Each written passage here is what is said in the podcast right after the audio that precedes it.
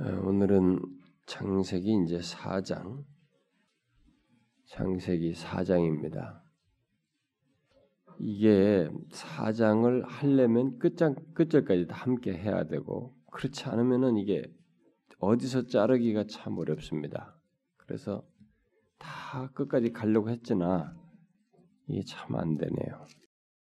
그래서 오늘은 7절까지만 보도록 하겠습니다. 1절부터 7절까지 우리 교독을 하도록 합시다. 음. 창세기 4장 1절부터 7절 아담이 그의 아내 하와와 동침함에 하와가 임신하여 가인을 낳고 이르되 내가 여호와로 말미암아 등남하였하니라 또 가인이 아벨을 낳았는 아벨은 양치는 자였고 가인은 농사하는 자였더라 세월이 지난 후에 가인은 땅의 소산으로 제물을 삼아 여호와께 드렸고 아벨은 자기도 양의 첫 새끼와 그 기름으로 드렸더니 여호와께서 아벨과 그의 제물은 받으셨으나 가인과 그의 제물은 받지 아니하신지라 가인이 몹시 분하여 안색이 변하니 여호와께서 가인에게 이르시되 네가 분하여 함은 어찌 됨이냐 안색이 변함은 어찌 됨이냐 다 같이 합시다. 네가 선을 행하면 어찌 낯을 들지 못하겠느냐 선을 행하지 아니하면 죄가 문에 엎드러져 있느니라 죄가 너를 원하나 너는 죄를 다스릴지니라 어, 우리는 그 지난 시간에 우리가 3장을 보면서 창세기 3장을 어떻게 볼 것인가라는 문제를 거론을 했습니다. 창세기 3장이 우리가 일반적으로 타락이다.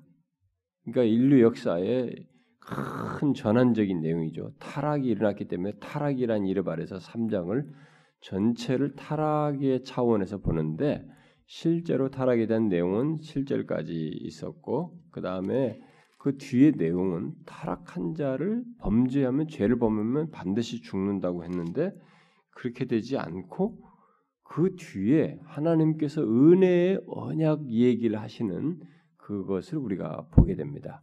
그래서 어, 이 타락에도 불구하고 은혜를 계시하시는 결국은 은혜 언약은 하나님 아버지와 성자 예수 그리스도 사이, 성자 하나님 사이에서 그 맺으신 언약인데 그 은혜 언약을 이렇게 계시하시는 그 놀라운 내용을 그 뒷부분에서 볼 수 있다. 그래서 3장을 바로 그 은혜의 계시 차원에서 은혜 언약 차원에서 우리가 봐야 된다라고 하는 것을 살폈습니다. 자, 이제 우리가 또 4장에 와서 또다시 질문을 우리가 이제 하게 됩니다. 이 4장을 어떻게 봐야 될 것이냐? 음? 창세기 4장을 우리는 이 4장 하면 가인과 아벨 여기에 거의 이 가인과 아벨 얘기다라고 4장을 거의 우리는 생각합니다. 그래서 이 사장을 창세기 사장을 볼 때 가인과 아벨이라고 하는 이두 어, 이제 아담의 자손인 두 사람의 아들들의 이 자녀들의 어떤 삶과 죽음에 대한 내용이 내용이라고 쉽게 생각하고 그들의 각각의 어떤 인생의 행로, 어? 뭐그 그, 그런 그 결말 뭐 이런 내용이다고 우리가 쉽게 생각을 하게 됩니다.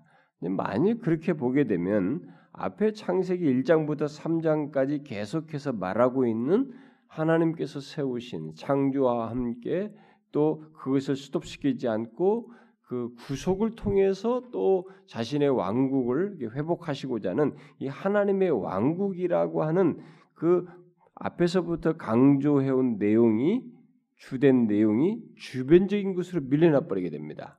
음? 그렇게 되면 이 사장을 우리가 잘못 해석할 수 있다는 거죠. 예. 그러니까 여기서 이 두 사람과 관련된 내용들이 소개되고 있지만 분명히 가인과 아벨리가 소개되고 있지만 여기서 우리가 중점적으로 보아야 할 내용은 하나님의 왕국이 드러나는 예? 하나님의 은혜의 말씀이에요. 하나님의 왕국이 드러나는 그분의 은혜로운 말씀에 대한 것이 여기서 우리가 봐야 할 중, 중점적으로 놓치지 말고 봐야 할 아, 중요한 내용이다라는 것입니다.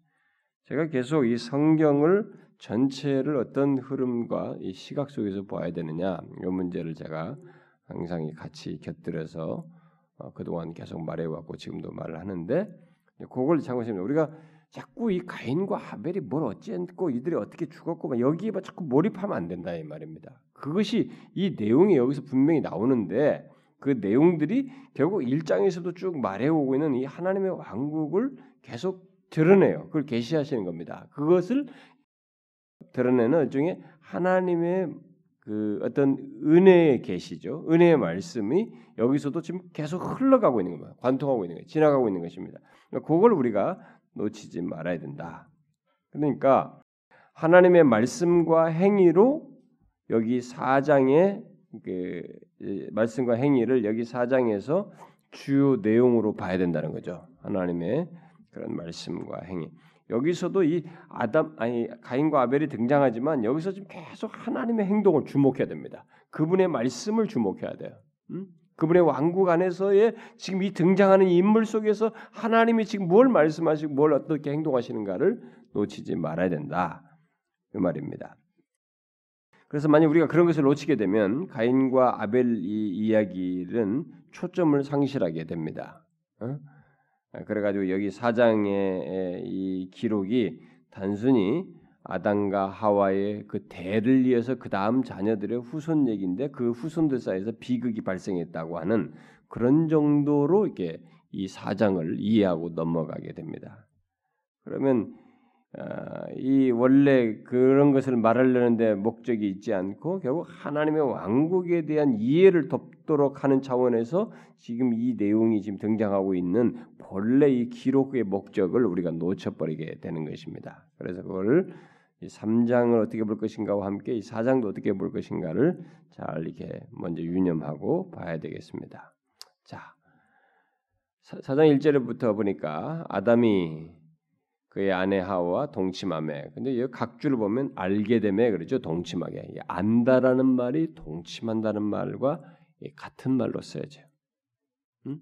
그러니까 성경에서 그래서 안다 여호와를 알라라고 할 때 이 안다는 것은 이 부부가 동침하는 것처럼 이렇게 깊이 아는 것이에요. 그러니까 경험적으로 아는 것입니다. 그냥 뭐 지식적으로 아는 게 아니에요. 그래서 이 동심한다는 말이 이게 안다는 말 같은 말이거든요. 그 호세아에서도 여호와를 알라라고 할 때 그 알라는 다 이 같은 말이에요. 이 단어하고. 그러니까 이런 면에서 성경에서 자꾸 안다라고 했을 때 이런 것들은 절대 피상적으로 아는 것을 말하지 않습니다. 어, 굉장히 그렇게 친밀하게 아는 것, 깊이 아는 것을 얘기하는 건데, 자, 이 이제 음, 아담이 아내의 이름을 이렇게 하와라고 이제 부름으로써 그 사실은 그 앞에서 우리가 이 3장에 봤죠. 자기 아내를 하와라고 부름으로써 결국 그것이 뭘 시사한다고 그랬습니까? 하와를 부른다고 할때 하와가 모든 산자의 어머니라고 그랬어요.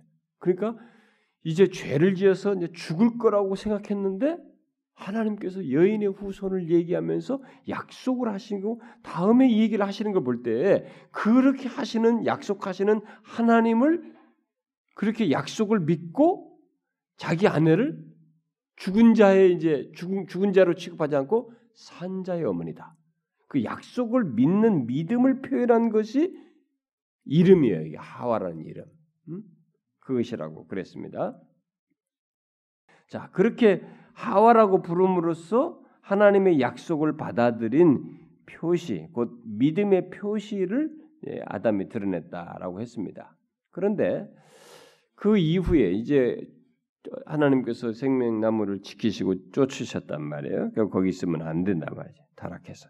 그래서 낙원에서 이제 쫓겨난 뒤에 야단과 하와는 처음으로 이제 동침하여서 이제 아이를 갖게 되죠. 아이를 갖게 되는데 아, 이것은 하나님의 그 아이를 갖는 이 장면이 아이를 갖게 된 것이 이 두 사람에게는 단순한 사건이 아니고 하나님께서 지금 다음 얘기를 하셨다고 여인의 우선 얘기 다 이들을 통해서 그러니까 정령 죽을 것이 이들인데 그냥 당장 죽이지 않냐고 지금 산자의 약속을 말씀하시는 것이 지금 일제 이 자식을 통해서 확인하게 되는 것입니다.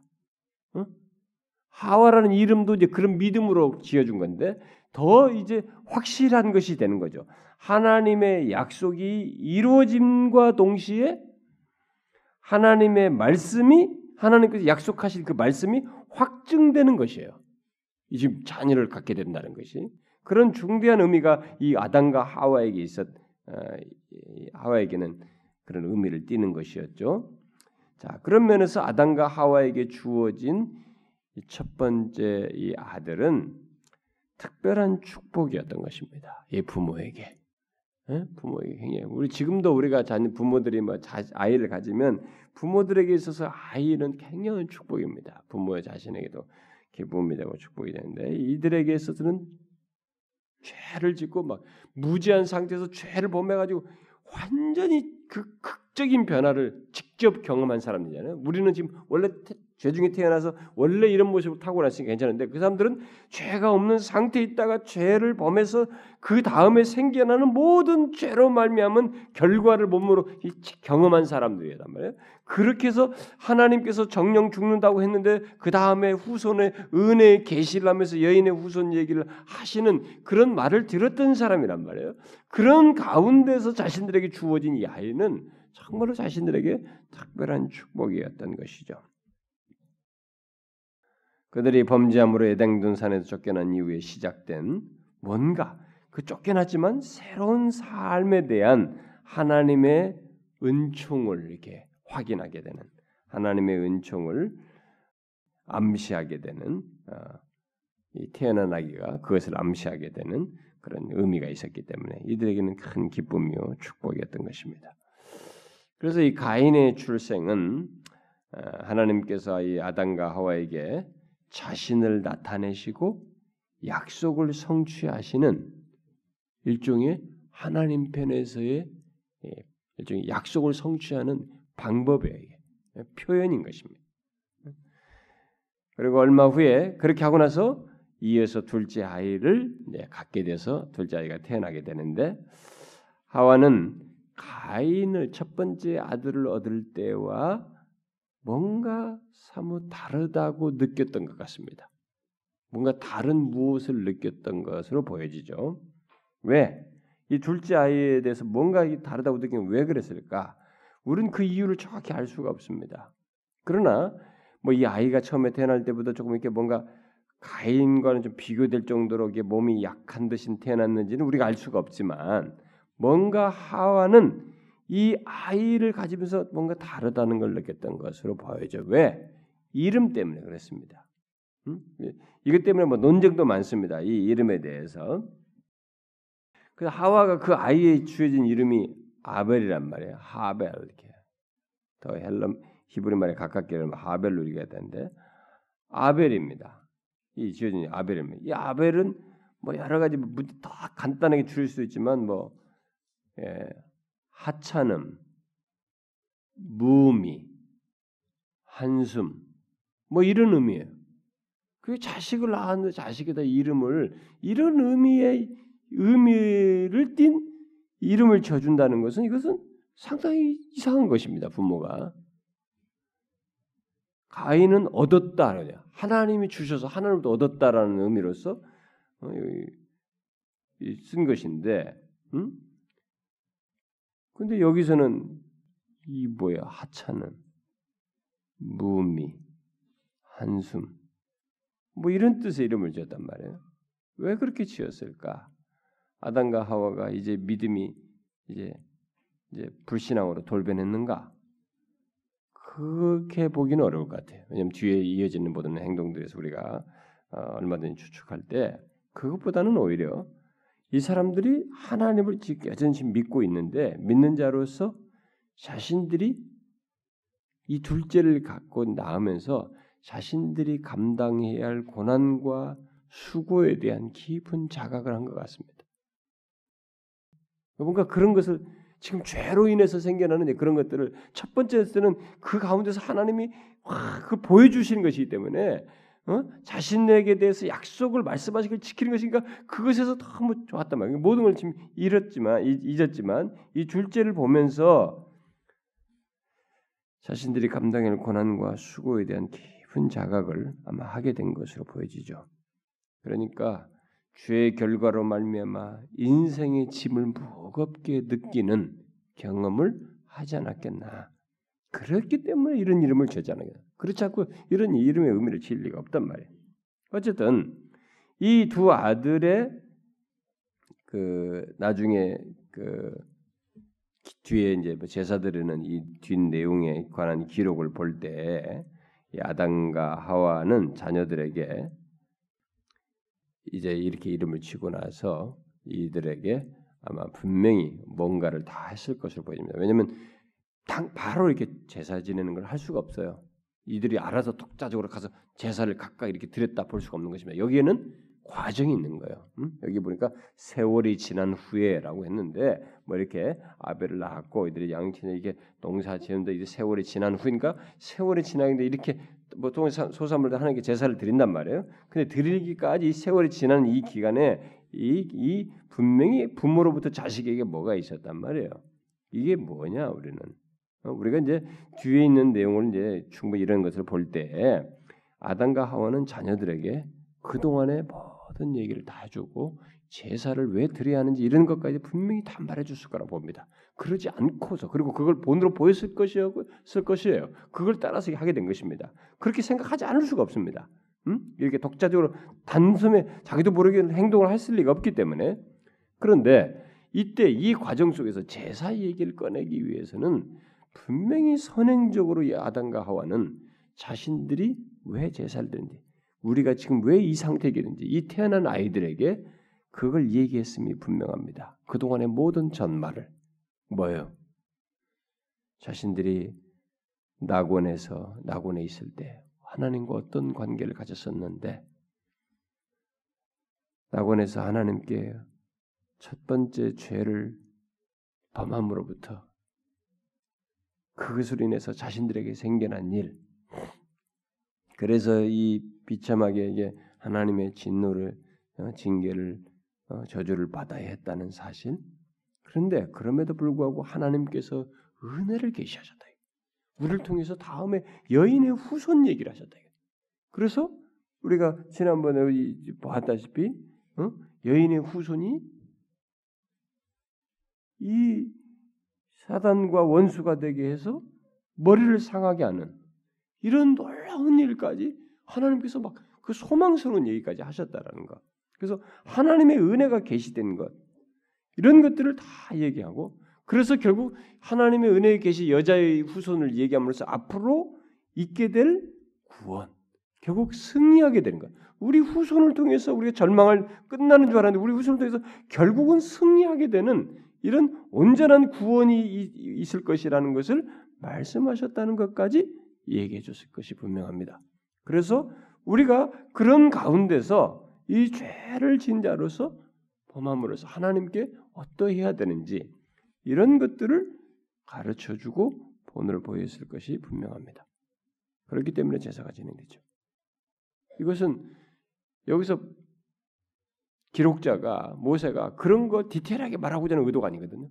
지금 왕국의 이 내용 속에서 지금 강조하고자 하는 그런 거죠. 그리고 이걸 거론하면서도 지금 하나님의 말씀과 행위를 지금 강조하는 은혜 왕국의 그 하나님의 왕국 안에서의 이 모든 것의 내용이 주된 하나님 그분의 말씀과 행위를 강조하는데 초점이 있기 때문에 사실 이런 부분을 디테일하게 지금 다루지 않고 있는 것입니다.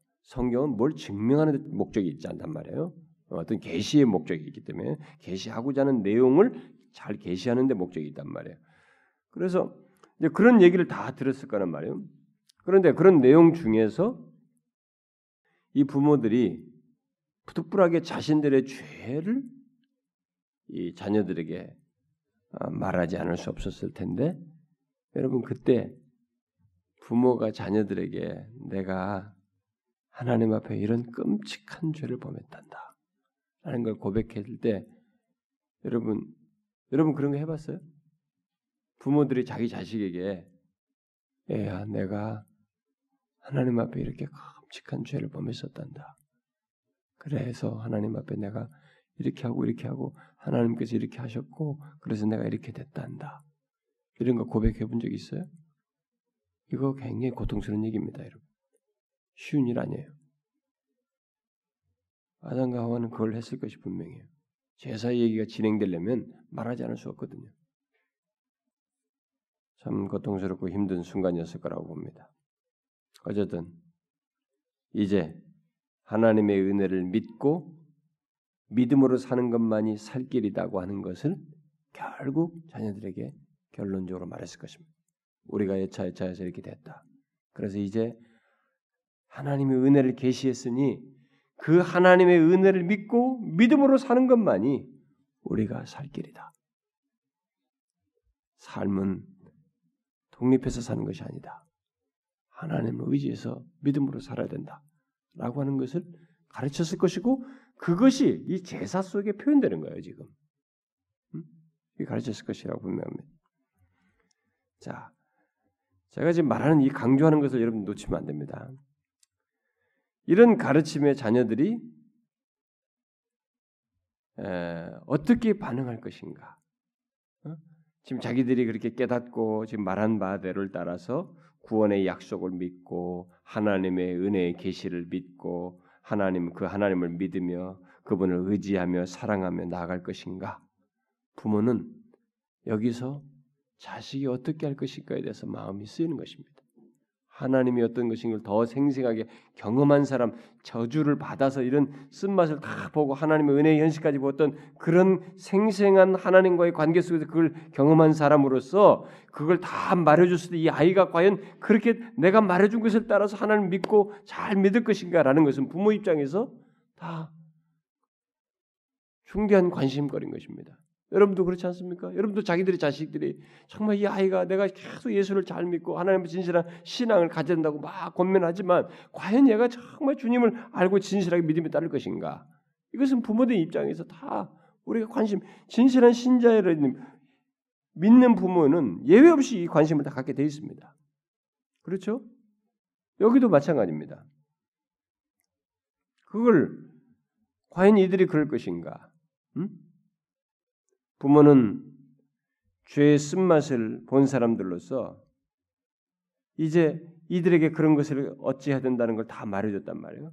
이제 결과 살 길이 무엇인 다 말해줬단 말이에요. 근데 그렇게 말할 때는 이 아이들이 그걸 따라서 잘 가기를 바라는 어떤 긍정적인 기대를 하면서 그것을 말해줬을 것이 분명합니다. 그리고 우리가 좀 더 좋은 긍정적인 상상을 한다면 그렇게 되기를 기도했을 것이에요. 부모가 그렇게 이런 걸 처절하게 아는 부모라면 그 기도하지 않을 부모가 됐어요. 그냥 나도 설설 믿고 대충 하나님이 이런 분이셔 대충 아는 사람이라면 몰라도 이렇게 하나님이 직접 자기가 죄를 범하자 이렇게 진노하셨고 그 다음에 죽이지 않고 이게 은혜를 베푸시는 걸 생생하게 경험하고 이런 사람이라면 이 아이들이 이제는 자기와 같은 일을 겪지 않냐고 죄를 범지 않고 하나님을 잘 믿으며 가기를 바라는 부모 심정이 당연하지 않겠어요? 당연하겠죠.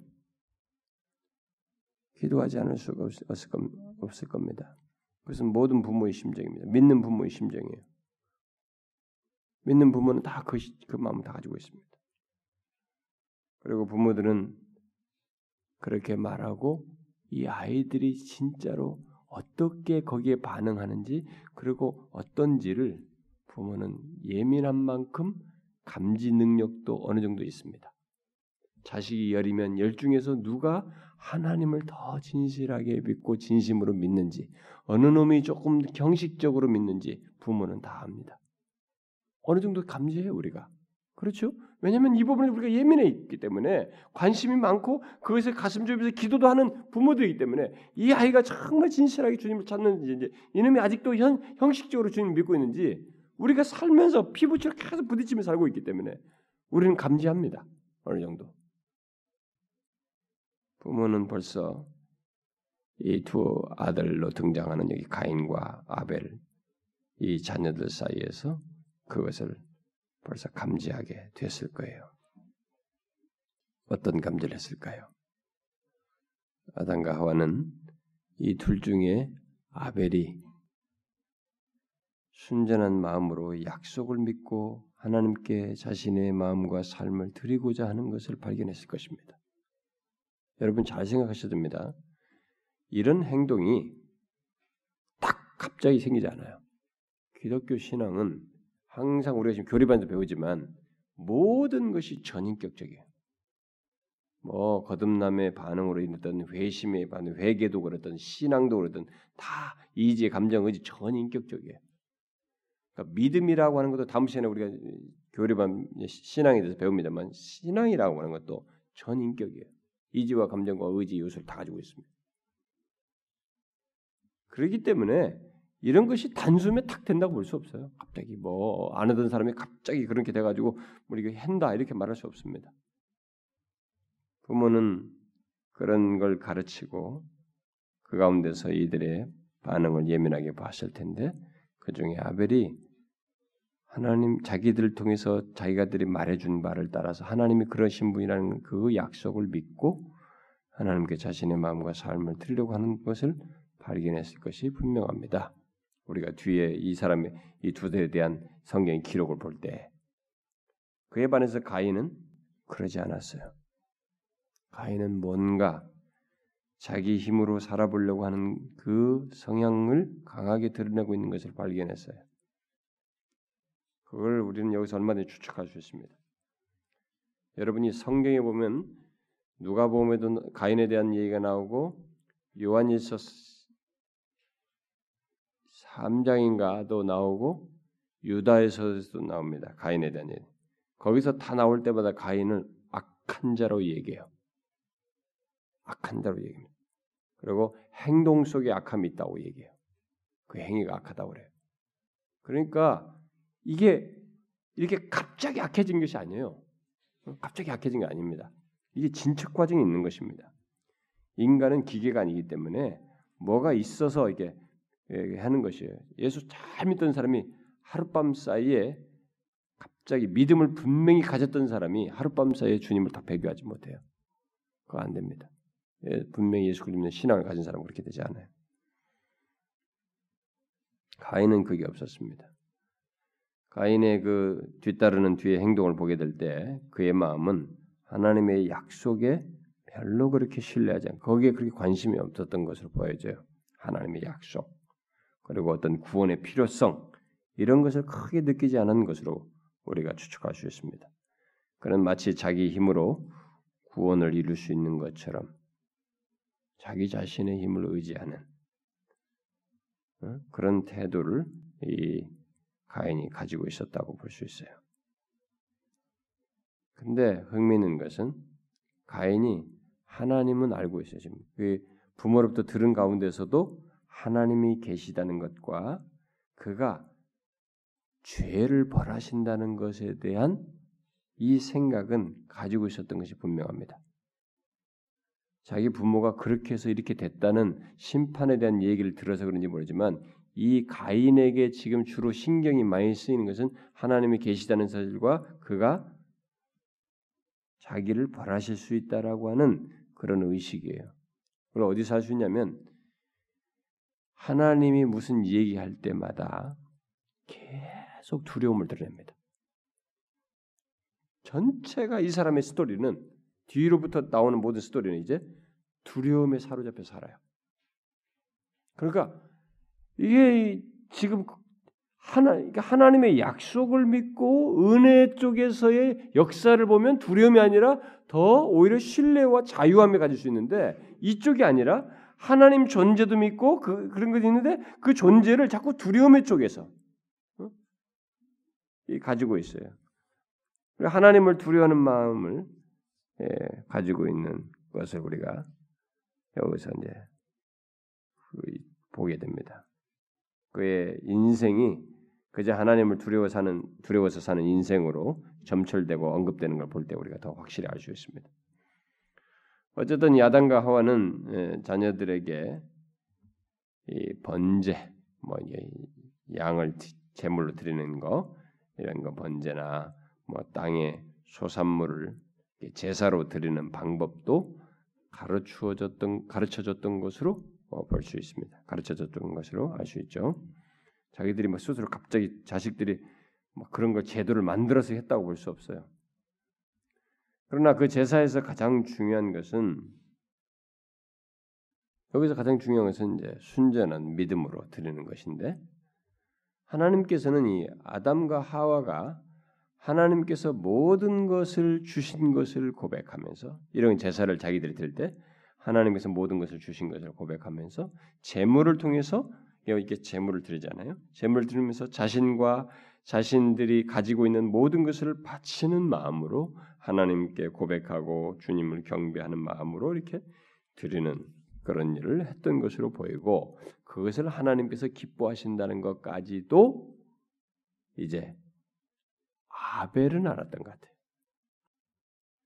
우리가 뒤에 모든 내용을 볼 때 이 과정이 정확하게 안 나오고 지금 뒤에 있는 것들과 성경의 부가적인 참조들을 볼 때 그 아벨이 취한 걸 보게 될 때 어쨌든 이 두 자녀들은 부모를 통해서 봤을 텐데 그것을 기뻐하신다는 것을 아벨은 잘 알았던 것 같습니다. 결국 이제 타락한 인간은 타락한 인간은 결국 이 전형 이 과정 속에서 제사를 통해서 하나님을 기쁘시게 한다는 것을 기쁘시게 하는 자라고 하는 것을 처음부터 이제 드러낸 셈입니다. 그러니까 인간이 타락하고 나서 인간은 하나님을 제사를 통해서 기쁘시게 하는 것이다라고 하는 것을 드러낸 것입니다. 이것은 아주 아주 중요한 사실입니다. 타락한 인간이 하나님으로부터 직접 제사에 대한 것을 계시를 받고 이렇게 가르침을 받아서 아담과 하와가 했을 수 있습니다. 너희들이 이제 나한테 나오는 길은 이렇게 나와라. 너희들이 범죄하지 이렇게 가르쳐 줬다고 볼 수도 있습니다. 우리는 거기에 여기 기록이 없으니까. 근데 아담과 하와가 그것을 어떤 식으로든 하나님부터 깨닫던 이 모든 것을 계시를 받아서 그것은 이렇게 제사를 드림으로서 하나님께 나아가는 일을 했을 것이고 그것을 이들에게 가르쳐서 이들도 했을 것인데 이들이 하는 이 두 아들이 하는 것은 부모로부터 뭔가 그걸 배워서 하는 것인데 가르침 받아서 그러면 결국 이 내용이 결국 뭐냐? 타락한 인간이 최초로 죄를 범해서 하나님 앞에 타락하고 번나간 이 인간이 다시 하나님께 나아가고 하나님을 기쁘시게 하는 것이 어떻게 되느냐, 어떤 통로를 통해서 되느냐, 방편으로서 되느냐라고 했을 때 바로 제사를 통해서 된다는 것을 처음부터 듣는 것입니다. 이것은요, 지금도 신약 시대에도 맥을 같이 관통하고 있는 한 가지 내용으로 연결되어 있습니다. 뭐예요? 하나님은 자신을 경외하여 예배하는 것을 기뻐하십니다. 지금도 똑같아요, 그것은. 응? 우리는 제사를 통해서 하나님을 기쁘시게 하는 자예요. 이게 나중에 성경은 신약에서는 삶의 제사라고 하는 이 얘기를 꺼냅니다. 응? 우리가 산 제물로 삶을 제드는 그러니까 예배뿐만 예배가 이 공적인 예배와 삶의 예배로 이게 확장돼서 나옵니다. 그래서 전체 삶을 하나님께 예배를 드리는 게 제사를 드리듯이 하는 것을 결국 신약 시대는 확장해서 말합니다. 그러니까 하나님은 그걸 기뻐하신다는 거예요. 공적 예배 속에서뿐만 아니라 삶의 제사라고 하는 이렇게 하나님을 예배하는 것을 하나님이 기뻐하신다. 이거 최초 타락할 때부터 하나님께서 이것을 가르쳐 준 셈이에요. 인간이 타락한 인간이 그것을 드러낸 셈입니다. 자, 그것을 이 아벨은 뭐 가인도 자연스럽게 봤을 것이고 아벨은 특별히 그걸 자연스럽게 보고 들어 배웠을 것입니다. 곧 아담과 하와가 제사를 드렸을 때 아벨도 똑같이 드렸을 것이 분명하고 어, 이게 아벨 최소한 가인도 그것을 봤을 것이 분명합니다. 그것이 없이 갑자기 제사 드릴 수가 없죠. 그러나 가인은 뭔가 뒤에서 볼 때 이 요한일서나 이 유다서에서 그가 악하다고 자꾸 얘기하고 행위가 악하다는 얘기를 했을 때 살인뿐만 아니라 살인으로 가는 이 과정의 모든 것이 제사에서도 하나님을 기뻐하지 않는 이 이유들이 다 이 얘기가 연결돼서 우리 생각해 볼 때 가인은 이 자기가 뭔가 제사를 드릴 때도 지금 아벨 아벨이 따라서 하는 것과 좀 다른 거예요. 아벨은 이, 감, 이 제사를 드릴 때 아버지 부모가 하나님께서 모든 것을 주신 것을 고백하고 이 재물을 통해서 자기 자신과 자신들이 가지고 있는 모든 것을 바치면서 고백하고 하나님께 하나님을 경외하는 표시로 감사함으로 이렇게 드러내는 이런 것이었는데 그것을 가르쳤고 그걸 배웠어야 되는데 가인은 그게 아니었던 것으로 보여집니다. 뒤로 볼 때 뭐예요? 가인은 그게 아니면 다른 것은 뻔합니다, 여러분. 네, 그럼 질문해 봅시다. 그게 아니면 다른 건 뭐예요, 그러면? 그렇게 드리는 것이 아니면 달리 하나님을 찾아와서 예배하고 하나님께 나오는 것은 뭐겠습니까? 음? 형식적인 거죠. 형식적인 건데 자기가 중심이 되는 겁니다. 여러분 딱 두 개로 나뉘어요. 제가 얘기했지 않습니까? 제가 그 어떻게 해서 우리가 주, 님 앞에 섰을 때 마태복음 7장 사건이 벌어질 수 있느냐? 그게 이해가 안 되지 않습니까? 다 주의 이름으로 권능도 행하고 뭐 또 귀신도 쫓아내고 선지자 노릇까지 다 하고 말씀으로 가르쳤던 사람들인데 어떻게 해서 자신들이 확신하는데 왜 주님 앞에 섰는데 너를 알지 못한다니 왜 생길 수 있느냐 이게 그게 왜요? 그 이유가 한번 생각해 보세요. 하나는 진짜 하나님 뜻대로 한 것이고 하나는 껍데기는 다 똑같았는데 똑같았단 말다 그렇게 했어요. 근데 아니었단 말이에요. 어떻게 해서 이런 일이 벌어냐? 여기에는 중심이 하나님 우리 매몰차게 리 없이 근거가 없이 내볼 체가 없습니다. 뭐가 있어요? 여기는 중심이 다른 것이에요. 중심이 자기예요. 자기. 자아인 것입니다. 제사는요 하나님께 나가는 것은 둘 중에 하나입니다. 그러니까 이 가인은 자기가 중심이 되는 거죠. 이런 거 드리면서도. 그러니까 받은 것을 감사함으로 드리라기보다는 내가 드리는 거예요, 지금. 내가 지금 소산물을 드리는 셈이죠. 응? 그래서 그 그렇게 드리니까 내가 드린다고 생각하면은 여기에 감사함으로 드린 게 아니라 주신 것에 대한 감사함으로 드린 것이 아니면은 다른 것은 뭐겠어요? 내가 드리니까 이제 보상해 달라는. 그 여기는 보상 심리가 보상에 대한 기대가 있습니다. 여기는 감사함이기 때문에 주시는지 안 주시는 것은 사실 은혜예요. 계속 또 하나님께서 주실 것을 믿는 믿음 안에서만 할 뿐입니다. 여기는 내가 하는 기 때문에 기대가 있어요. 하나님 내가 줬으니까 줘야지 하나님 나한테 뭔가 해야지. 그래서 오늘날 교회 안에도 보면요 신자들 중에 하나님 앞에 예배하고 헌상하고 시간을 드리고 자기가 뭐 바쁘게 뭔가 불지하면서 봉사하면서 어떤 심리가 있냐면 줘야지 하나님이 나 내가 이렇게 봉사했으니까 내가 이렇게 하나님 앞에 뭐 드렸으니까 하나님 나한테 뭘 줘야지 이제 이게 있습니다. 그건 굉장히 위험한 것이에요, 여러분. 그래서 제가 기, 복신앙이 위험하다는 거예요. 기복신앙자들이 마지막에 가서 딱 꽝이라는 표시를 날 수 있는 확률이 굉장히 높은 것입니다. 그들에게는 중심성이 자기 중심성을 가지고 있는 것이거든요. 아주 아주 위험한 것이에요. 그래서 기독교는 기복신앙을 다 깨뜨려야 돼요. 철저히 깨뜨려야 됩니다. 성전에 와서 장사치 같은 논리로 성전에 들어오는 것이 예수님께서 휘초리로 때리듯이 다 깨뜨려서 빼야 됩니다. 그것이 그 사람을 살리는 길이에요. 그 사람을 살리는 길입니다. 그것을 가지고 있는 한은 하나님 중심성을 유지를 못해요. 킵하지를 못하는 것입니다. 뭔가 기대라는 거예요, 자꾸. 내가 이렇게 됐으니까. 그러니까 불만도 많은 것이지. 여기서 뭔가 없다는 것에 대해서 안 받아줬다? 화가 나는 거예요. 막 분노가 나는 것이지. 왜 안 되느냐, 왜안 주느냐. 내가 이렇게 했는데. 그 분노해서 분노했잖아요. 그래 네가 선을 행하면 어찌 낯을 들지 못하겠느냐. 선하지 않은 것입니다. 지금 이 사람은 중심이 다른 거죠. 결국은 자기 중심적인 제사를 드린 것이에요.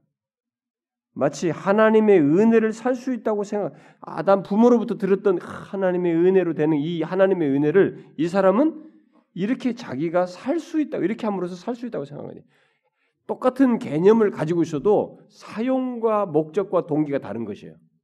응? 아들은 아벨은 그 은혜로 인해서 하는 것인데 여기는 은혜를 내가 이렇게 해서 사는 것으로 생각하는 것이지 보상으로 받는다고 생각하는 것이죠.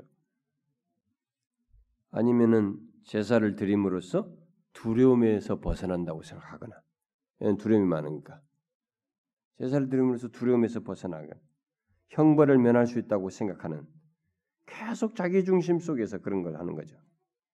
이런 태도는 하나님이 싫어하십니다. 하나님 앞에서 이건 가증한 것이에요. 그래서 여러분들 잘 아셔야 됩니다. 예배 나올 때 제가 계속 예배를 그렇게 우리 교회에서 그렇게 많이 말함에도 불구하고 예배에 대해서 얘기할 때마다 이런 얘기 자꾸 하는 것은 여러분들이 잘 하셔야 됩니다. 하나님을 대하는 여러분들의 가장 최전선의 행동이 예배예요. 음? 그런데 거기서조차도 우리가 혼자 걸어다니면서 지하철 타고 뭐 누구 직장에서 누구 만날 때 하나님을 맞닥뜨려 대한다는 그렇게 깊은 의식을 못 갖고 있는 거기 정신이 빨려 있기 때문에 그런데 예배는 그것을 그런 문제가 아니에요. 직접 하나님을 맞닥뜨린다고 하는 그 최전선에 서는 장면이에요. 그 하는 행동입니다. 그런데 거기에서도 이런 식의 가증함을 가지고 있다. 이런 논리와 이런 태도를 가지고 예배를 한다. 자기중심성을 가지고 하나님 예배한다. 그건 하나님이 싫어합니다. 그건 하나님 앞에서 가증한 것이에요. 우리가 그런 면에서 정신을 차려야 되는 것입니다. 그래서 제가 예배에서 온전히 예배 드리라고 하는 거예요. 어? 그 예배 드리면서 말이지, 어? 산만하게 이럴 때 없고 말이지. 앉아서도 앞에 눈만 있지 여기서는 머릿속에 아, 지금 가스를 켰나 꼈나 말이지. 아, 직장에 그 상사가 또 왜 이러나 또 온갖 잡다한 생각, 방황하는 거지. 하나님 면전에 있다는 생각을 못하는.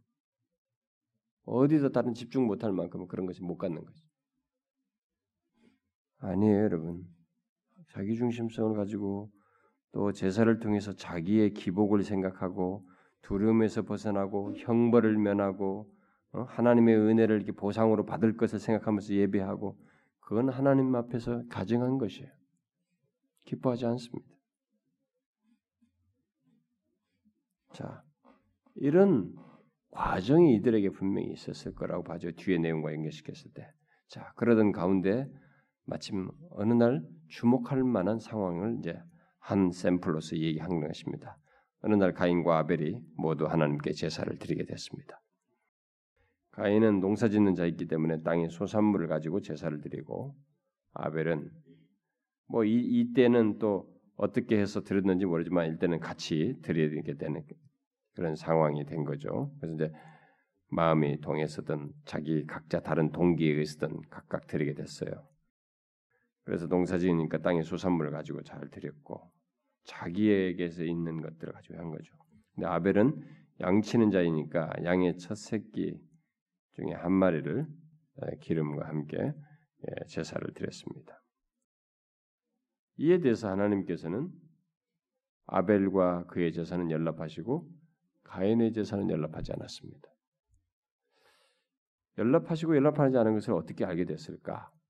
우리는 알 수가 없습니다. 하나님께서 그것을 이 제사하는 그 내용과 마음과 중심을 다 아시고 밝혀 주셨는지 그것을 어떤 식으로 밝혀 줬는지 우리는 알지가 못하지만 하나님 편에서 알리셨다고 봐져요. 대체적으로 보면은 어, 왜냐하면은 우리가 히브리 11장 4절에 이 믿음으로 아벨 얘기할 때 에, 믿음으로 아벨은 가인보다 더 나은 제사를 하나님께 드림으로 의로운 자라 하는 증거를 얻었다 그랬기 때문에 의로운 자라고 하는 증거를 얻게 하는 어떤 이 현시든 말이든 어떤 식으로든 그걸 하셨다고 보거든요.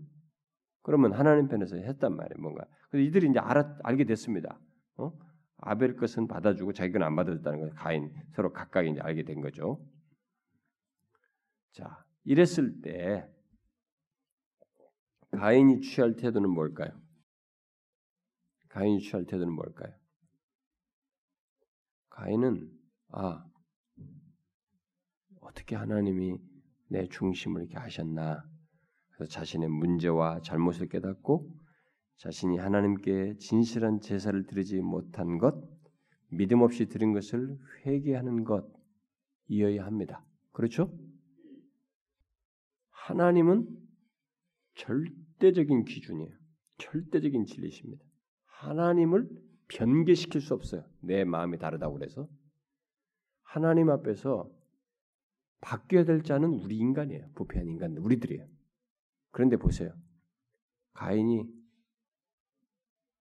자기는 그대로 두고 하나님께 항변합니다. 응? 자기 중심성이 이렇게 무서운 거예요, 여러분. 하나님조차도 내 앞에서 문제 있는 분으로 취급하버려요. 분노하잖아요. 응? 분하여. 이게 몹시 분하여 안색이 변하잖아요. 이게 뭡니까? 하나님이 불의하다는 거예요. 하나님까지 지금 못마땅히 생각하는 거거든요. 하나님이 너- 너는 연락하고 연락하지 않았다는 사실을 했기 때문에 하나님까지 지금 불만스럽게 해. 불의하다고 생각하는 거예요. 이 무슨 일입니까 이거 지금? 이렇게 자기중심성이 가지고 있으면 하나님까지도 이 불의하다. 하나님은 바뀔 수 있는 게 아니에요. 하나님은 절대적으로 옳으신 분이시라고요. 근데 여기까지 틀리다고 간주해 버리는 거예요. 이렇게 무서운 거예요. 인간이 타락하고 나니까 인간이 이렇게 한번 죄에 물들고 나서 타락하고 나니까 이렇게 무서운 겁니다. 하나님을 절대적으로 그분 앞에서 회개와 죄를 구하고 인정하고 그분의 것을 절대시하는 말씀을 절대시하는 것이어야 하는데 그게 아니라 나를 이렇게 보존하면서 하나님이 문제가 있다고 판단하는 거예요. 이렇게 무서워요 인간이. 이 타락의 극치입니다. 이 타락의 극치를 가인이 보여준 거예요. 그런데 여러분 제가 이렇게 말하면 야이 그 가인이 죽일 놈이구만. 아니에요 여러분. 오늘날에도 수도 없이 많은 사람들이 자기 중심성을 안 건드리고 내가 잘못했습니다. 내가 악합니다. 내가 문제가 있습니다. 라고 하나님 앞에 회개하며 돌이키는 게 아니라 하나님이 불공평하다는 거야. 하나님이 불의하다는 거예요. 하나님이 잘못됐다는 거예요. 이런 생각을 가지고 하나님을 대하는 사람이 얼마나 많은지 모릅니다. 얼마나 많은지 몰라요. 그래서 제가 여러분들이 말을 조심하라는 거예요. 하나님을 향해서. 그렇게 하는 거 아니에요. 스스로 하나고 입술을 칠 망정 죄를 뿌리고 자신이 엎드릴 망정 하나님께 대드는 게 아니에요. 하나님 앞에서 분노하면서 어? 몹시 분하여 안색이 변할 일이 아닙니다. 하나님이 자기 걸 안 받아줬다고 안색이 변해서 그렇게 한 거예요. 자기를 중심에 두고 하나님까지 판단한 것입니다. 아, 얼마나 놀라운 얘기입니까? 그뿐만 아니라 아벨에 대한 미움을 가진 것이죠. 질투하는 것입니다. 응? 하나님이 사랑하고 받아주고 연락한 아벨이 미운 것이죠. 여러분 질투는 무서워요. 질투는 나중에 살인까지 나가잖아요. 그래서 여러분 유다서 한번 볼래요? 예, 나중에 우리가 다음 시간에 이제 살인 얘기가 나올 때 살펴야 되는데 한번 더 봅시다. 유다서에 앞서서 요한일서를 한번 먼저 보고 유다서로 갑시다. 유다서 아 요한일서 3장을 보세요. 요한일서 3장 12절 한번 읽어봅시다. 이게 원래 11절에 보면 우리는 서로 사랑할지니 이 얘기하고 하면서 나오는 거예요. 사랑할지니 하면서 12절에 나옵니다. 시작. 가인같이 하지 말라. 그는 악한 자에게 속하여 그 아우를 죽였으니 어떤 이유로 죽였느냐? 자기 행위는 악하고 그의 아우의 행위는 의로움이라. 자기가 악하고 저쪽이 의롭다는 그 이유로 죽인 거예요. 사랑은커녕. 음? 그래가지고 유다서를 보게 되면 유다서는 뭐 디테일한 내용은 아니에요. 근데 한 가지 사실을 밝혀줍니다. 유다서는 1장밖에 없으니까 1장 11절을 보게 되면 11절 읽어봅시다. 시작. 화 있을진저 이 사람들이여 가인의 길에 행하였으며 싹을 위하여 발람의 어그러진 길로 몰려갔으며 고라의 폐역을 따라 멸망을 받았도다. 자 여기서 가인의 길을 얘기합니다. 자 가인의 길은 지금 이제 앞으로 앞에서 성경에 내온 모든 내용과 다 연결된 것입니다. 일단 자기 나름대로 이렇게 이 자기 중심성을 두고 예배를 한 것, 제사를 드린 것, 어? 이런 것이 지금 가인의 길이고 음? 동기나 중심이 빗나간 것이고 다른 사람을 질투하는 것입니다. 어? 거기서 멈추지 않고 하나님을 자기 중심으로 두고 판단하고 하나님이 잘못 자기는 잘못되지 않고 우리 하나님 잘못됐다고 생각하면서 그리고 하나님이 사랑한 다른 사람을 질투하는 거죠. 다른 사람을 질투하는 거죠. 그리고 살인적인 정신으로 다른 사람들을 말하는 거, 대하는 것이죠. 어? 이런 것이 다 가인의 기, 길이에요. 그러면 여러분 오늘날도 이런 식으로 어, 질투하는 거 있잖아요. 진짜 제가 언젠가 우리 교회도 얘기합니다. 우리 교회도요. 제가 여러분들에게 질투 문제에 시기 질투 문제를 그렇게 직접적으로 거론해 본 적은 없습니다. 근데 제가 필요를 계속 몇 번 느꼈어요. 여러분들은 어떤 사람은 아마 알지도 못할 거예요. 자기가 그렇게 하는지도. 객관자가 볼때 이제 그렇게 보여지고 그러는데 여러분 근데 우리는 사실 그게 뭐 본능적으로 있을 수도 있습니다. 근데 빨리빨리 그걸 캐치하고 이제 그런 것이 더 이상 반복되지 않고 그래야 되는데 어떤 사람은 그런 것들을 잘 제법 가져요 오랫동안 질투하는 것입니다. 더 더 저 사람으로부터 더 많은 사람으로부터 사랑을 받고 그런데 저 사람이 저 사람들은 사랑하는데 나는 사랑 안 해주고 나와는 이렇게 소원하고 라는 것 이런 세세한 것에서까지 여러분들은 질투를 드러내고 그래서 사람을 끌어당기고 어떤 사람을 밀고 하는 일을 여러분들이 본능적으로 합니다. 어떤 사람들이 이 조그만 공동체 안에서도 그런 사람들이 있어요. 저는 그거 오랫동안 봐왔습니다. 여러분 그거 무서운 거예요. 그런 질투심이 여러분들에게 있는 사람은 이 한켠에 뭐가 있냐면 여러분들이 경쟁이 되는 사람 또 심지어 내가 차지하지 못할 대상 이 사람이 없었으면 좋겠다는 생각이 듭니다. 얼마나 무서운지 몰라요. 그 사람이 없었으면 좋겠다. 거기까지 가는 거예요. 얼마나 무서워요? 여러분 조심하세요. 하나님이 그 사람을 없앨 수 있어요. 그의 공간에서 그 관계 속에서. 여러분이 저 사람이 없었으면 하는 생각을 질투심이 갖게 있을 때 정반대 일이 벌어질 수 있어요. 하나님이 너가 없어야 되겠다 할 수 있어요. 조심하셔야 됩니다. 질투는 무서운 거예요. 그게 미움으로 발전하고 살인으로 발전하는 거예요. 그러니까 제거하는 쪽으로 발전하는. 없었으면 좋겠다. 목사 한 사람 놓고도요 서로 이렇게 더 사랑 많이 차지하려고. 제가 사적인 감정 표시 잘 안 하잖아요, 여러분에게. 내가 냉혈 인간이 아니에요, 여러분. 있어도 절제하는 겁니다. 음? 있어도 절제하는 거예요. 그것에 예민하고 왜 이러느냐 저러느냐 그런 게 아니에요, 여러분. 그렇게 하면 결국은 어디까지 가냐면 나를 제거하고 싶은 마음까지 들을 수 있어요. 나를 더 차지하는 경쟁자뿐만 아니라 심지어 나까지 그럴 수 있어요. 그 정도로 질투는 끝없이 내 질투심을 만족시킬 어떤 목표를 향해서 달려갑니다. 무서운 거예요. 그래서 그게 가인의 길이에요.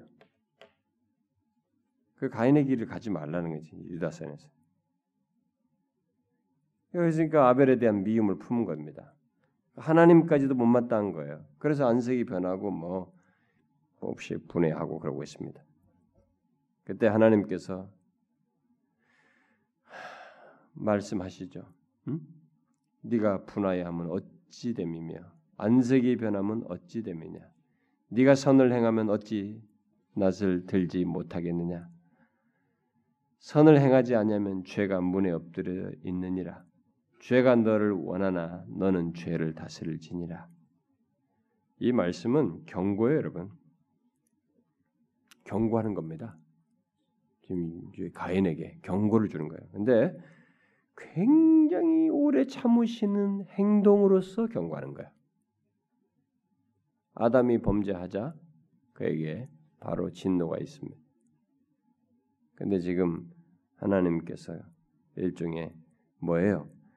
네가 잘못된 길에서 돌이키면 오히려 은혜를 덧입을 수 있다. 그러나 반대로 네가 만일 네 죄를 버리지 않을 경우에는 죄의 지배를 받게 된다. 완전히 죄의 지배를 받게 된다는 사실을 말해주는 거예요. 그런 경고를 하신 것입니다.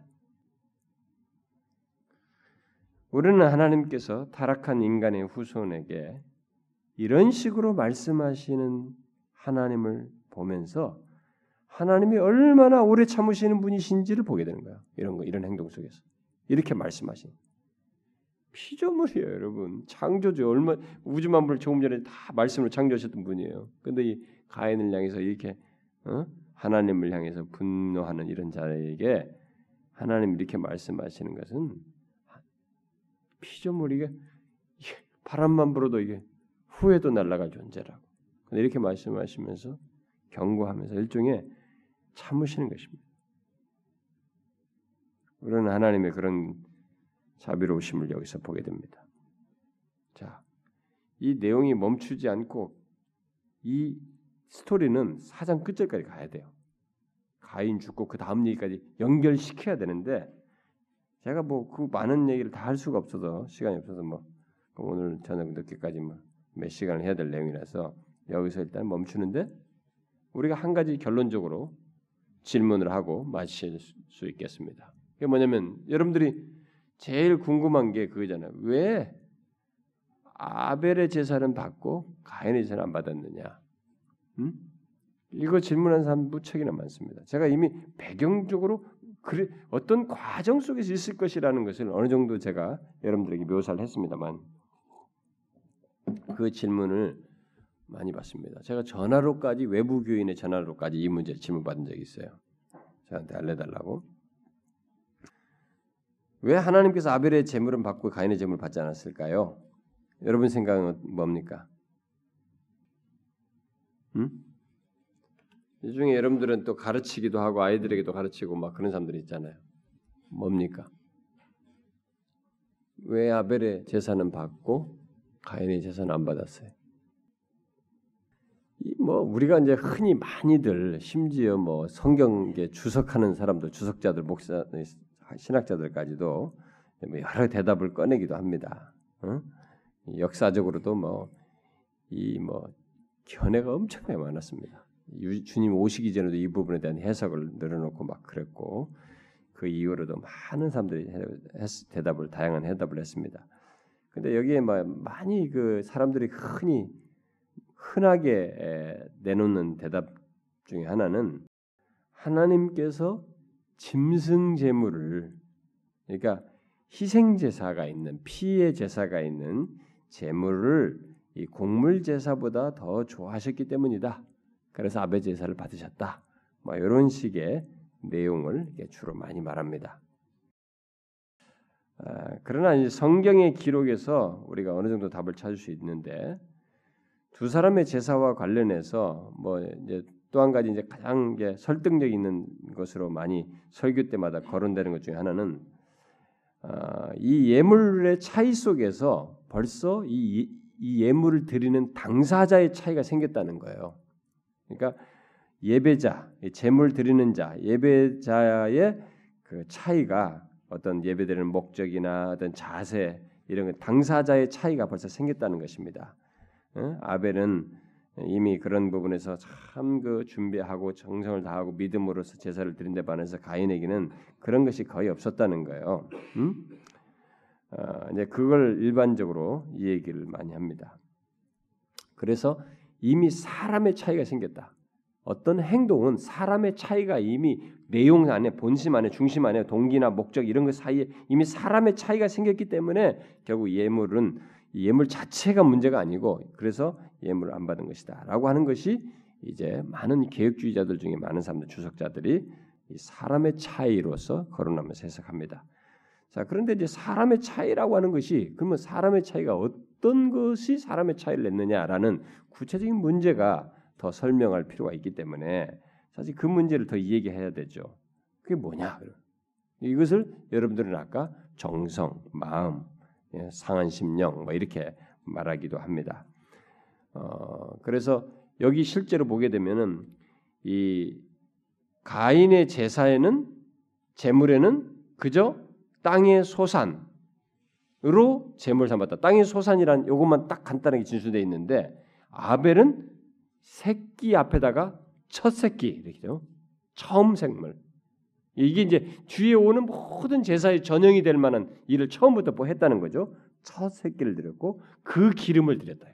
기름은 이제 가장 뭐 어떤 것은 번역은 기름진 것이로 번역도 합니다. 그래서 아예 그 중에서도 가장 기름진 것을 골랐다. 뭐 이렇게 해석도 하고 아니면 첫 새끼 중에서 그 기름은 이제 이것은 이제 중심부를 넣는 거죠. 그 엑기스라는 그 핵심을 얘기하는 거죠. 이제 이런 걸 드렸다. 이렇게 말함으로써 벌써 여기서 그걸 그래서 어떤 기름진 것으로 번역하는 사람들은 첫 새끼를 치는데 이 벌써 이 제물 드릴 때부터 아벨은 막 준비를 해가지고 왔다는 거예요. 이미 그 실제로 하기 전부터 준비된 작업이 충분히 있었다는 거죠. 덜썩 예물 딱 들고 온 게 아니라는 거죠. 그래서 하나님 앞에 예배할 때도 미리 준비해서 오는 그것을 하나님께서 기뻐하시지 않느냐. 그것은 부인할 수가 없겠습니다. 여기서 그래서 그, 그런 이제 뭐 어떤 마음의 믿음을 가지고 했던 행동이든 뭐 어쨌든 중심 정성 뭐 상한 심령이든 뭐든 이런 하나님 앞에서 감사하는 마음으로 준비된 어? 온 마음을 다하는 이런 것이 있어서 벌써 사람의 차이가 있었을 것이다라고 말할 수 있겠습니다. 그러나 그런 것들을 더 우리가 성경에 있는 답으로서 대답을 찾는다면 히브리서 기자가 아벨을 얘기할 때 똑같이 믿음으로 아벨은 그랬어요. 믿음이 일단은 키워드예요. 이 믿음이. 이 믿음은 설명할 내용을 많이 담고 있지만 일단 가인은 이 믿음에 해당하는 것이 언급이 없어요. 어디에도. 그 아, 아벨은 근데 믿음으로 이 예물을 드렸다. 제사를 드렸다. 그러니까 이 믿음에는 굉장히 많은 것을 내포하는데 여기서 더 이 믿음으로 이런 제사를 드리게 되는 이 믿음에는 아까 하나님을 경외하고자 하는 하나님이 어떤 분이신지 약속을 믿고 하나님 은혜 주신 분 감사하는 마음 속에서 처음을 찾는 이런 정성 뭐 이런 것들이 다 내포되어 있다고 볼 수 있습니다. 그런데 이 문맥 속에서 믿음으로 했을 때 믿음으로 제사할 때 믿음에 내포되는 가장 우선적으로 중요하게 언급해야 할 내용은 뭐냐면 부모가 가르쳐 준 바를 따라서예요. 여기서 중요한 것은 부모가 처음 제사를 여기서 배웠잖아요. 부모가 하나님께 어떻게 이것이 우리가 죄인이었다, 우리 타락했다, 그래서 하나님 앞에 나가는 길이 이것이다라고 가르쳐 준 것을 따라서 한 거예요. 이, 이 아벨은 그것을 제대로 했다는 거지. 이 믿음으로는. 그래서 이 믿음으로는 말에 우리가 성경에서도 믿음할 때는 계시를 믿는다는 말이 넘버원인 거예요. 하나님의 말씀을 믿는다는 것이 믿음 속에 첫 번째 중요한 내용이에요. 그 다음에 예수 그리스도의 구속을 믿는 것입니다. 이 믿음에는 두 가지 내용이 키예요, 키워드. 그러니까 계시죠. 어떻게 하나님께 제사를 드리는지 계시잖아 일종의. 이게 하나님부터 직접 노아 자기 아니 자기 부모가 들었던 어쨌든 부모를 통해서 하나님께 나가는 그 계시적인 내용을 들은 바를 따라서 드린 거죠. 그게 믿음으로 드린 거예요. 그걸 받으신 거지. 농작물이냐 뭐냐 이걸 떠나서 그것을 먼저 한 거예요. 그러면 반대로 아벨은 결국 그런 것을 따라서 믿음으로 듣는데 가인은 그 뭐예요? 믿음으로가 아니면 뭐예요? 아까도 제가 얘기했던 거예요. 둘 중에 하나예요. 자아로 든 거예요. 자아로. 자기 중심적으로. 계시가 있음에도 불구하고 계시를 안 듣고 자기 마음대로 든 거지. 자기 방식대로 든 거지. 자아 중심적으로 들인 거지. 자기 중심적으로 들인 것입니다. 이것이 둘의 나눔이에요. 그런데 여러분 예배를 이런 두 개의 나님으로 드리는 것은 구약 신약을 관통하고 있습니다. 바리새인 때도 이 문제를 예수님께서 거론했어요. 이건 계속 관통하고 있는 내용입니다. 지금도 예배는 아까도 얘기했잖아요. 둘로 나뉘는 것입니다. 하나님께 정말로 믿음으로 예배드리는 사람이 있는가 하면 한편에서는 자기 중심적으로 예배드리는 사람이 있는 거예요. 예배 들어올 때 보세요. 자기 중심적으로 오는 거야. 오는 오기 전부터 준비하는 것에서부터 그냥 자기가 뭐 생각을 그렇게 정성돼서 시간을 지키고 뭐 하나님 앞 바르게 예배드리고 있다는 준비된 마음 뭐 이런 거 없어 그냥 털썩털썩털썩 오는 거지. 그 앉아서도 단생하는 거지. 그냥 뭐 중심성이 자기 중심성이. 예배는 그렇게 나뉘어요. 여기서 주님은 받으시고 안 받으시고입니다. 선하고 선하지 않고를 얘기하시는 거예요. 이거 명심해야 됩니다. 지금도 마찬가지예요. 지금도 이 두 개로 나뉘는 것입니다. 하나님은 그래서 믿음으로 하는 자를 기뻐하시죠. 믿음으로 들었기 때문에 그 믿음으로 들은 자는 믿음으로 들으면서 하나님을 기쁘시게 하자는 마음이 그 믿음 속에 있는 거거든요. 그러니까 받으시는 거예요. 믿음이 없이는 하나님을 기쁘시게 할 수 없다고 그랬죠? 이브리서 11장 5절에서. 그러니까 그런 동기가 이 믿음으로 안에 다 포함되어 있는 거예요. 중대한 말이에요, 그게. 여러분, 여러분과 저도 둘 중에 하나입니다. 하나님 앞에 나오는 예배하는 것도 그렇고 신앙생활하는 것도 그렇고 자기 중심적으로 하고 믿음으로 하고 계시를 따라서 하고 자기 마음대로 하고 지금은 눈에 안 보이지만 결과물이 나타날 수 있어요. 하나님이 기뻐하시느냐 가증한 것으로 여기느냐 이게 나뉠 수 있습니다. 이걸 기억하고 여러분들과 제가 하나님을 경배하는 데 있어서 예배하는 데 있어서 아벨 같은 태도를 가져야 되는 거예요. 아벨처럼 믿음으로 드려야 되는 것입니다. 아시겠죠, 여러분? 잊어먹지 마세요. 예배에 대해서 설교하면은 그 주간 그 전에 오후 예배 조금 달라져. 제가 예배 설교하면 오후 예배 사람이 좀 더 많아져요. 그 다음 주 안 넘어가요. 그 제가 보는 거예요. 야 어떻게 일주일이 안 넘어가냐? 어떻게 저럴 수 있을까? 그렇게 도전을 받았으면 좀 지속하면서 하나님 앞에 좀 나가면 안 되나? 너무 제가 안타까운 거예요.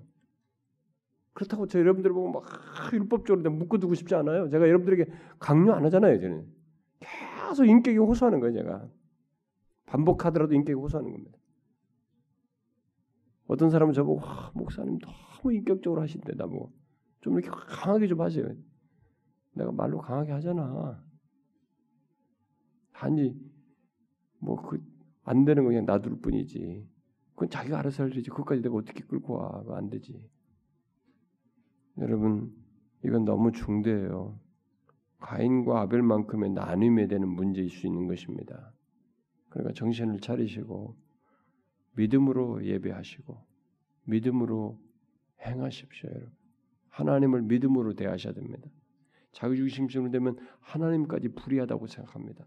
하나님이 바뀌어야 된다고 생각하기까지 합니다. 얼마나 무섭습니까? 그렇게 되면 안 되는 것입니다. 기도합시다. 주님, 우리가 이 지역의 복음을 전하고 이 도시를 향해서 진리를 전하고 다각적으로 하나님의 도구로 쓰임 받기를 소원합니다. 어찌하든지 하나님께서 기뻐하시는 그런 도구로 교회가 사용되지 하여 주시고 우리들의 복음 증거를 통해서 영혼들이 아버지께로 나오며 회심하는 역사가 있게 하여 주시옵소서.